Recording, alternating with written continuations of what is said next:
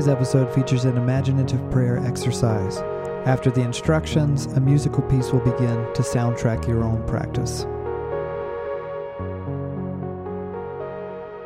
I'm Cameron Silsby, and I lead the communities at Van City Church. This morning, I want to read from Luke chapter 5 with you. Go ahead and grab your Bible or open up the app on your phone after you've put it on Do Not Disturb. I'll read the story and then I'll give you a couple of helpful insights to the story. After that, you'll read the text for yourself, praying through it. Luke chapter 5, starting in verse 12. While Jesus was in one of the towns, a man came along who was covered with leprosy. When he saw Jesus, he fell with his face to the ground and begged him, Lord, if you are willing, you can make me clean. Jesus reached out his hand and touched the man. I am willing, he said, be clean. And immediately the leprosy left him.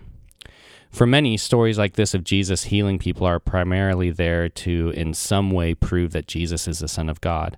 And while that's not wrong, a story like this is packed with so much more. Look again at verse 12. The man who approached Jesus had leprosy, more of a category of skin disease that may or may not have been what we think of when we say leprosy. To us, it seems this man is wanting Jesus to heal him physically, which makes sense. But that's not what the man says he wants Jesus to do. Instead, he says he wants to be made clean. Why clean? Leprosy wasn't just a physical ailment, it made a person ceremonially unclean. So don't think dirty. It meant that uh, a person had to be isolated from their families and their community until they were made clean by their leprosy being healed. They were not allowed to touch another person while unclean, and in fact, they had to keep a considerable distance from any other person.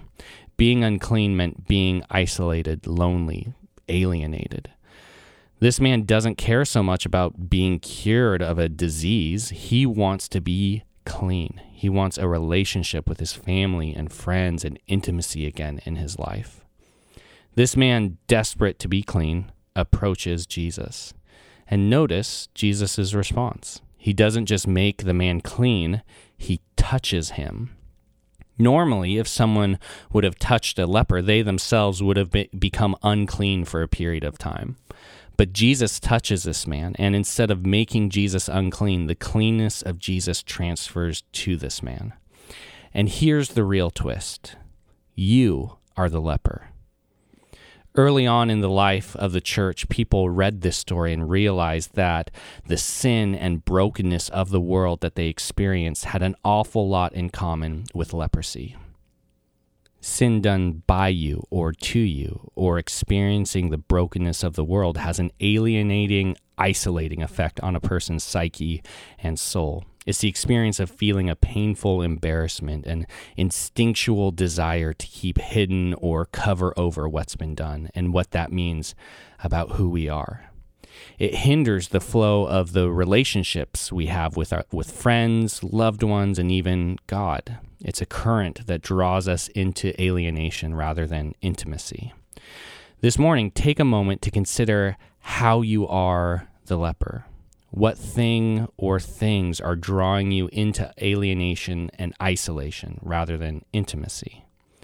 Perhaps you are one of the millions who have lost their job, and the experience of disappointment, fear, and pain is gnawing at you, leading you into a silent numbness as you watch another episode on Netflix. Or perhaps you've been struggling against a particular sin, be it lust, pornography, anger, pride, selfishness, what have you. And you've had mixed results at best. Not even a global pandemic interrupts the chain of struggle and failure.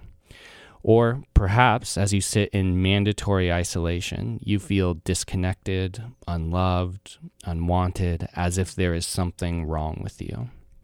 Take a moment and invite God's Spirit to speak to you. Once you've done that, ask Jesus to show you what in your life is interrupting the flow of relationship with those around you and with Jesus. What is your leprosy? Once something comes to mind, read verse 12. In your mind's eye, picture yourself standing before Jesus, both of you aware of your leprosy. Tell Jesus, if you are willing, you can make me clean. Now read verse 13.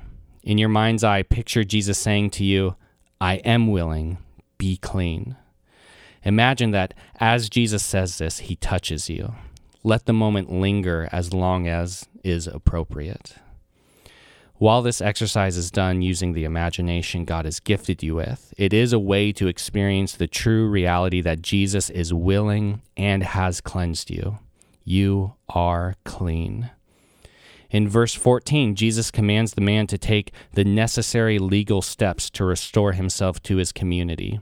He has been alienated long enough. Today, I encourage you to call and talk to a trusted friend or family member, or take some time to talk to your spouse about what you feel has been the leprosy in your life. While you may feel hesitant or embarrassed to do so, this works to help reinforce your intimacy with those around you as you practice vulnerability. Jesus, thank you for making us clean. Amen.